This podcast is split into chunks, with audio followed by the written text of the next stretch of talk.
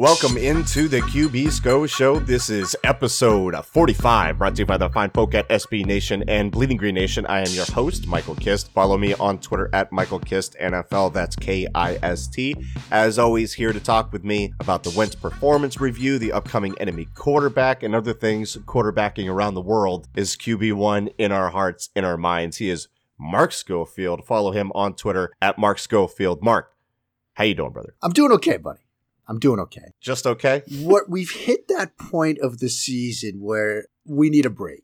I think collectively, the football world, football Twitter, all of us here, we just need a break. And I need it to be June, because June is the one month where we get a chance to sort of pause and recharge and do some nerdy stuff like playbook study, scheme study, things like that. But I digress. We always start with our historical reference. And this was a actual listener request. Scott McGill, I believe I have that right. You know, he reached out recently when I mentioned the Muppets Christmas Carol. And it is the holiday season. And I do not know, dear listeners, gentle listeners, if Mike and I will be on before Christmas, because Christmas is a week from tomorrow, Wednesday. And just in case, I did want to do a little bit about Dickens and his Christmas Carol. Dickens. And I do want to read. I do want to read from A Christmas Carol itself, the beginning, which I have plagiarized probably 452 times as a football writer. This beginning. Marley was dead to begin with. There is no doubt whatsoever about that. The register of his burial was signed by the clergyman, the clerk, the undertaker, and the chief mourner. Scrooge signed it, and Scrooge's name was good upon change for anything he chose to put his hand to. Old Marley was as dead as a doornail. Mind, I don't mean to say that I know of my own knowledge what there is particularly dead about a doornail. I might have been inclined myself to regard a coffin nail as the deadest piece of ironmongery in the trade. But the wisdom of our ancestors is in the simile, and my unhallowed hand shall not disturb it, or the country's done for. You will therefore permit me to repeat emphatically that Marley was as dead as a doornail. And Dickens continues, the mention of Marley's funeral brings me back to the point I started from. There is no doubt that Marley was dead. This must be distinctly understood, or nothing wonderful can come of the story I am going to tell. Now, that is the part that I usually paraphrased. I would say something like, Trubisky was bad to begin with. And, you know, I'll go on to say that, like, this must be understood, or nothing wonderful was going to come of the story I'm going to tell. And then I do some stupid football stuff like chopping up plays or whatever. But since this is a historical reference moment, a fabulous work is the annotated Christmas Carol, which I'm holding up right here for the dear listeners. It's wonderful. They annotate it. They tell the story and the history and stuff like that. But that phrase, the wisdom of our ancestors, which Dickens says, the wisdom of our ancestors is in the simile, that was a political shot.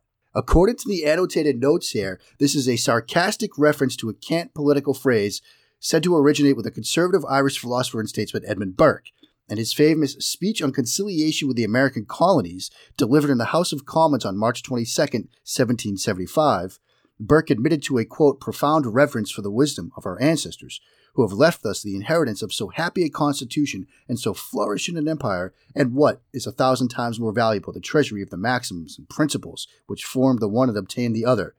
Dickens and other 19th century reformers thought otherwise. And so that little simile right there, he's just taking a political shot at Edmund Burke and others. And so in that vein, Michael, what wisdom of our forefathers do we have to revisit and take a shot at today? Today? What is it? You mean like literally today? No, like right now. Do we have to revisit everything we thought, for example, about the NFC East this season? Because if you think back to last summer, right? Yeah. When all the idiots, myself included, said, look, the NFC East is stacked, man. Like Dallas, Philadelphia, those rosters look complete. It's going to be an absolute cage match. The winner of the NFC East is going to go on a run. And here we are talking about two teams that people are wondering if they even belong in the playoffs. Washington wasn't even eliminated until 2 weeks ago when they lost to Green Bay. Like that's how bad the NFC East has been, and it's been a total joke, and it's been a total disappointment. Like now you're talking about Dallas. There's things being leaked about the fact that they had reached out and put out feelers for Sean Payton and everything like that. And Jerry Jones has been putting his coach on blast like over and over again. Like if they didn't beat the Rams, it would just be pure chaos for them. And Urban Meyer in the booth at FedEx.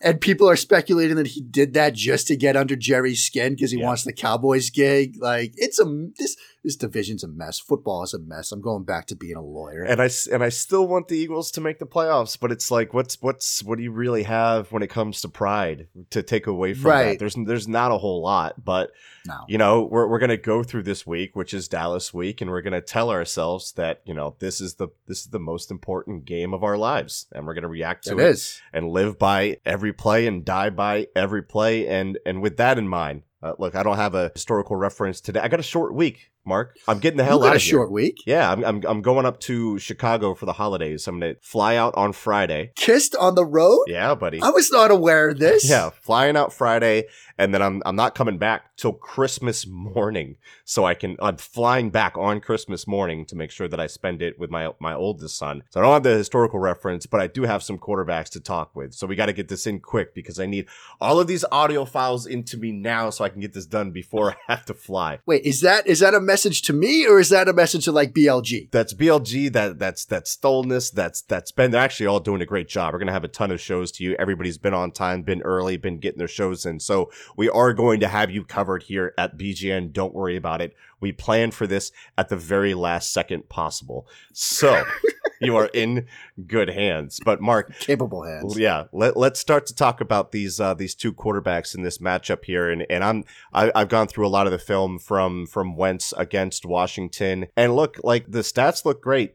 30 for 43, 69% completion percentage, nearing on 70 there, 3 touchdowns, 0 interceptions, 109.3 quarterback rating, sacked a couple times, had some fumbles, which we're going to talk about. But overall, you look at it and it looks great. And then you look at PFF, and PFF has him graded as like a 49, like one of his worst games of the year. And look, a lot of that is because of the fumbling, and I get that. At the same time, there were also some inconsistencies in his game. You know, the usual like misses to Ward in the flat, and then he's a little bit high on Ertz. So there were some inconsistencies there, but I think the major takeaway, and the takeaway that a lot of people have, number one, winning cures all. So with Carson leading his second game-winning drive in 2 weeks, it's been big for him. It's been big for the team's confidence, and it's something they need coming into this game. What did you think about Wentz overall in this Washington game? Yeah, I mean, I think this was sort of a bottom-line game. Look, you go into Washington, you get the W, you get it in somewhat dramatic fashion, and he makes probably the throw of the year along the way. Like, that's a bottom-line game where I think you have to be impressed with what he did. The fumbles are an issue, and like you said, we're going to talk about them. There's another thing that I noticed watching this game, both on the broadcast tape and then when the All-22 came out, and I believe you saw it on the miss of the flat to Scott. You saw it on a couple of other plays. Is he developing a bad habit of making some fall away throws? Like, I'm starting to see more moments from Wentz where, like, you look at second quarter, 1st and 10, 14, 16. He's going to pass to J-Jaw in the end zone. And he does a great job of sort of resetting in response to pressure on the left side. But he releases this sort of falling away, and he doesn't need to do that. And he doesn't get enough on the throw. The ball hangs a bit. Defender's able to get under it and break it up. If he steps into this, it's 6. Yeah. And I'm seeing more and more moments like this. And he's like a three-point shooter fading away after his shot, like watching it. Yeah, he's looking like Steph Curry. Yeah. You know, faded away. And I get it in the sense that when you're under pressure a lot as a quarterback and you've got trash at your feet a lot as a quarterback, your natural human response is to make some of these throws and to sort of protect yourself. And Wentz does a pretty good job with his lower body. You put up that play where people thought he should hit Ward on a seam after he released the throw. But he's trying. He initially wants to go left because the guy's uncovered. He doesn't get the snap in time. His whole body is set up that way, and he does a great job of then resetting his feet well enough to throw the stick route to the tight end and number 3 on the right. So he's usually pretty good with his lower body mechanics. It's just on that throw to J-Jaw and some others in this game, he makes them while he's falling away, and you lose velocity, you lose placement, and it leads to some missed opportunities. When you're headed into a week where you need to capitalize on any chance you get, you're going to need him to make some of these throws. So I definitely agree with you, and I agree with the fact that the Wentz was under pressure a lot in this game. I think PFF had him around 44.5%, but even when he's not, I do feel like he is falling off some throws, and it has been somewhat of a trend. Speaking of a trend, and we'll keep it on the negative side here before we have some more major takeaways, but, you know, a lot of fumbles from Wentz lately, and this was not an issue early on in the season. This is something that has popped up very recently for him. It wasn't really around in 2018. He was better at it. 2017, I thought he did a great job at it. 2016, his rookie year, it was a huge issue. This feels more like the run he had in 2016. And I understand not all of those fumbles are his fault. Like, I know one of them was a low snap that's credited to him as a fumble, but like on that play, he actually did a great job because that was supposed to be a handoff, and he replaces where the running back is supposed to go and ends up getting 2 yards out of it. So that was great thinking on his part. But when you look at it overall, I feel that there has to be some sort of fundamental breakdown because this wasn't happening before, and it's not like Wentz hasn't always been like, there's this discussion that there's like this double-edged sword type thing. Like, you can't have your cake and eat it too. Like, you're going to have to live with some of that. I don't think that's necessarily the case with the fumbles because there are times to make plays. There are times to not make plays. And I feel as if his risk management has swayed too far into being aggressive. And I understand the mental aspect of it. He feels that he's got to carry the team and make plays. He feels that the offense can't survive a sack. But at the same time, sometimes just taking a sack is just another way to live another down instead of, you know, separating your second hand from the ball. Ben brings it up a lot, and I think it's a great point.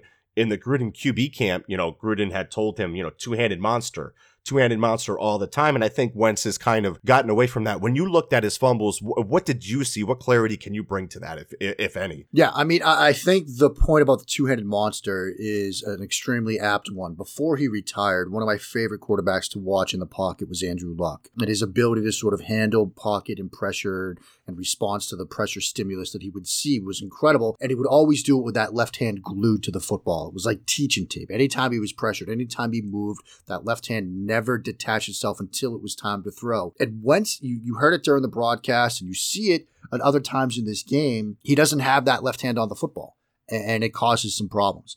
You know, another aspect to this, you look at some of his fumbles this season, there's the sort of decision-making process and speed element to it as well. You look at, you know, the fumble week 7 against Dallas, first quarter, second and 4, 9-23. He wants to throw a Y spot snag to Ertz, and it's covered. And he hangs on it too long, ends up getting hit and fumbles. He's got to come off that quicker.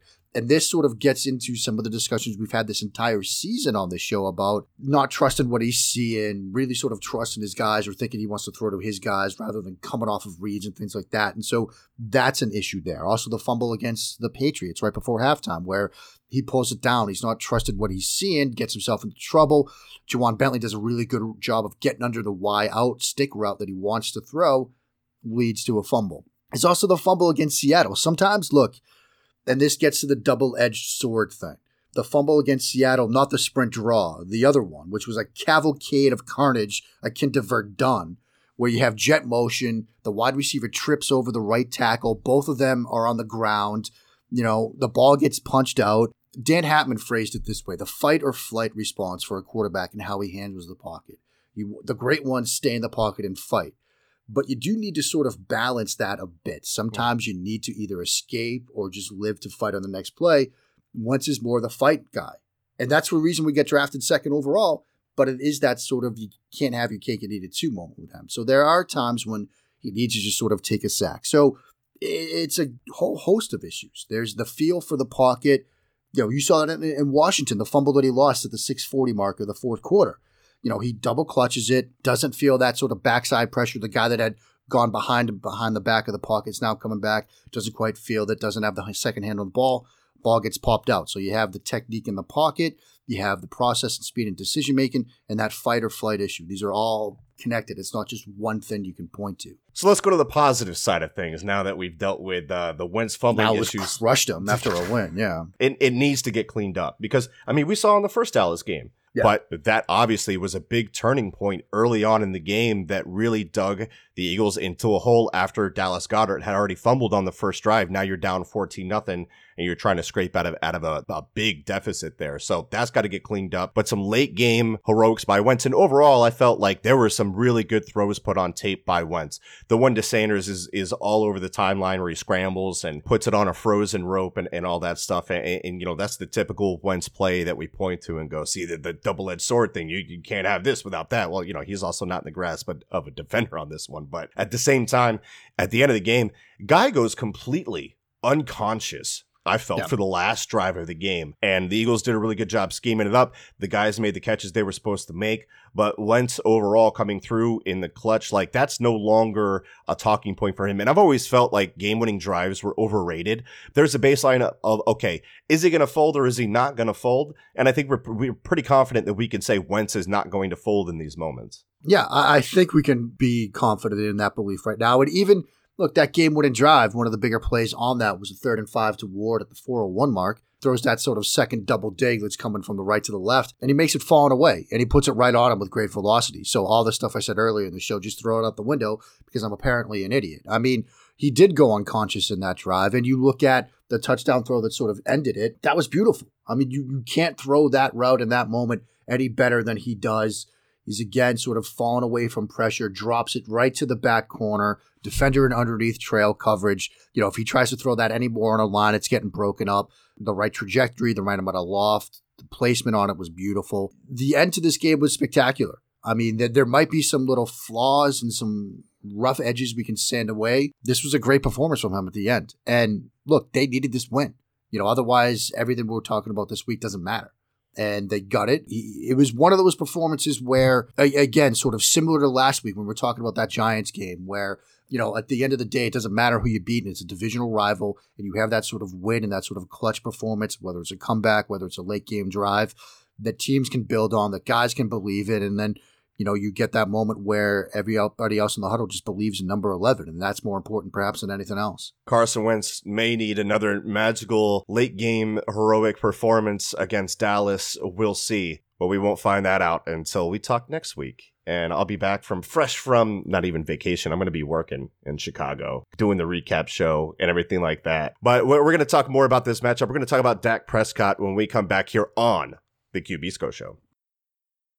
And we are back here on the QB Scho Show, episode 45, SB Nation, Bleeding Green Nation. Michael Kist here with Mark Schofield. Mark, let's get into the other side of this matchup. We already talked about Carson Wentz. Let's talk about Dak Prescott and what we're seeing from him. I mean, you have some great pieces up on Pat's Pulpit is the one that you sent me about Dak Prescott leading into the matchup with New England. Yep. You're talking about right. Dak Prescott, the passing game. The first thing I want to touch on, though, you put this up for Bleeding Green Nation, and this will be in the article that I post for this show. This is about the Cowboys' use of motion for your BGN inside the playbook. And I really like this because it kind of explains the marriage between Kellen Moore and Dak Prescott. And it was a lot of the things that people were asking for from this offense after Scott Linehan was fired. What do you see schematically from Kellen Moore that is helping out Dak Prescott in his game? Yeah, I mean, there's two things. The video that we put together, that gets into the how they use motion. It breaks down a couple of different plays, 5 different plays throughout their season. You've got plays against, you know, Buffalo, plays against the Packers, plays against Washington. And it's a bunch of different things, but what it really stands for is the idea that the motion gives the quarterback information pre-snap. So he knows whether it's man or zone. So that's, you know, one thing that certainly helps the quarterback. There's, you know, the first example of it, they motion to a stack. Dak knows that it's zone. Motion man runs basically a run through to occupy the split field safeties. And then he has a dig coming from the outside as well. The run through route runs off the safeties. He knows that outside corner is going to be playing zone technique with outside leverage. So it frees up the dig route coming to the middle, replaces where the safety's vacated. So that's a nice little design. There's another play against the Packers where there's motion. He knows it's man, and he's got a double move concept, a mirror double move. Double moves on both boundaries. Double moves probably get people's guards up over here at Eagles Nation. And so corner bites on it, and he knows it's man coverage, and so he drops it a great throw for a huge gain. And there's also some motion that allows them to exploit defensive responses regardless of zone versus man, because there's a play where they motion the up back out to the boundary. That puts Cooper in the slot. There's now a strong safety playing over Amari Cooper. That's a matchup you want to exploit, so he gives you soft coverage. Throws a simple slant route, and you're able to take advantage of it. And so that's one way that Kellen Moore has helped his quarterback, by giving him motion, giving him information before the play. The other thing that he does is he layers routes extremely well. And this was sort of the piece that I wrote for Pat's Pulpit, where, you know, you'll have like a 3-level read to the middle of the field, or a flood concept or a sail concept to the sideline, where you're still stretching a defense, you know, line of scrimmage to deep, or, you know, one side of the field, maybe you've got like a backside route and then the combination 3-level flood to the right and a backside route to the left. You're stretching the field for the defense sideline to sideline, line of scrimmage, you're deep, But Dak really just has to read just one area of the field. He can just read the flood concept. He can just read the digs with the mesh over it or the levels over the middle of the field. And it makes the job easier for him. And that's Kellen Moore's job. You know, his job as an offensive coordinator isn't to make things hard for his quarterback. It's to make it easy for his quarterback so we can be successful. And by using motion, by using some of these layering concepts, he's done a good job of it. Looking at his overall game, like the season that he's having, and then kind of we'll dial in on what it means for the Eagles. Dak is 4th in QBR. He's 7th in adjusted net yards per attempt. He's the 6th graded quarterback per PFF of all the ingrained starters that have played 50% of the snaps. And one thing that I was looking at, and I was talking about this with John Stolness before we recorded in the Slack channel here, we were talking about how Dak looks when pressured versus not pressured, how he looks when blitzed versus not blitzed. I know Jaws had put something on the timeline that John was interested in when it came to what he looks like under pressure, and under pressure this year. Yeah, he's definitely struggling. A lot of quarterbacks do, but 73.9 quarterback rating compared to 110.6 when he's not pressured. But when you look at like how that pressure has to come, he's been really good throughout his career against the blitz, and the numbers reflect that as well. Like he had something like a 110 quarterback rating in 2017 when he was blitzed. This year when he's been blitzed, 95.2 quarterback rating. That's still really, really good. So when you see that difference between under pressure and when blitzed, and you're like, okay, so you have to pressure him, but you have to pressure him with 4. It has to come with 4 because he's really good against the blitz. How is Dak beating the blitz that well to the point where it would discourage a guy like Jim Schwartz, who has been known to be very aggressive in weird spots this year, I think is the best way to put it. How would that discourage him from coming at Dak that way? Yeah, I mean, in terms of how he's beating the blitz this season, a lot of it gets to what we were just talking about, because if he knows what he's going to get from the defense, if he knows, look, I've got a man pressure, look, I've got a zone pressure, look, he knows where his hots are, he knows where his quick reads are. You know, when you've got just like one area of the field to read on some of the later examples, it makes it so, look, blitzes are designed to speed up a quarterback and to make him do something stupid because he's not really thinking right. But if all he has to do is like read one area of the field, or if he knows exactly what you're doing because he's being given pre-snap motion, it eliminates the main effectiveness and the main reason for blitzes, which is to mess with the quarterback's time and in mind. And so, you know, it sort of negates the positive aspects of blitz in that sense. And the other thing to sort of remember with Prescott is, despite all the criticism I've laid at his feet, you know, from a lack of ball placement and things like that, you know, he's a competitive guy who can handle pressure well. And maybe the throws aren't precise. Maybe the ball placement isn't teaching tape or anything like that. But if he faces pressure, if he faces a blitz, he can at least put the ball on the guy quickly to get it out of his hands and to negate that pass rush. And so that's the main reasons why he's able to fare well when blitzed. The other thing to remember, though, is this is an Eagles defense that doesn't need to blitz to get pressure. Yeah. I mean, we've been talking about this all season long. It dated back to, you know, when the Pats and the Eagles played. They can get pressure with 4. They can get pressure with the guys up front. And I think if I'm Schwartz, I'm worried about my job, but I'm also thinking that I've got to get pressure with 4 this week. I don't really want to blitz Dak because the numbers and everything they've done to date indicate that they have success when you're doing that. Try to get pressure with 4. That's, I know it's not the most illuminating idea of getting pressure with 4. Yeah, of course, you'd love to do that. But I think that's got to be a goal this week. Another way that Dak can hurt the Eagles, not only against the blitz, but with designed quarterback runs, read options, things of that nature. We saw Washington do it against Philadelphia a few times in this game. They teased it early in the game. They liked what they saw. They came back to it later on and had some big gains off of it. What is Dallas doing with Dak with his legs in the running game? Well, I mean, they pick their spots with it. They'll do it on some short yardage situations. They like to do it in the red zone. You know, they don't do it a ton, but they do it enough where it, obviously, A, it allows him to make some plays with his legs, but B, you know, it softens up the defense a bit, because if you're that backside defensive end and you see that sort of zone read look, you've got to worry about Dak. Or maybe you start thinking about doing things like a scrape exchange to force him to keep it. And now you're like game planning for something that happens once or twice a game. Anything that extra that a defensive coordinator has to prepare for going into a week, going into a game like this, that's time spent not dealing with how you're going to stop Ezekiel Elliott, not dealing with how you're going to handle some of the layering concepts and some of the other things they do in the passing game, things you'll see, you know, 85% of the time, not 5% of the time. And so it adds up, you know, when you've got sort of limited practice time and now you have to worry about what Dak Prescott can do with his legs as well. It's going to cost you somewhere else. Mark, are the Eagles screwed? I mean...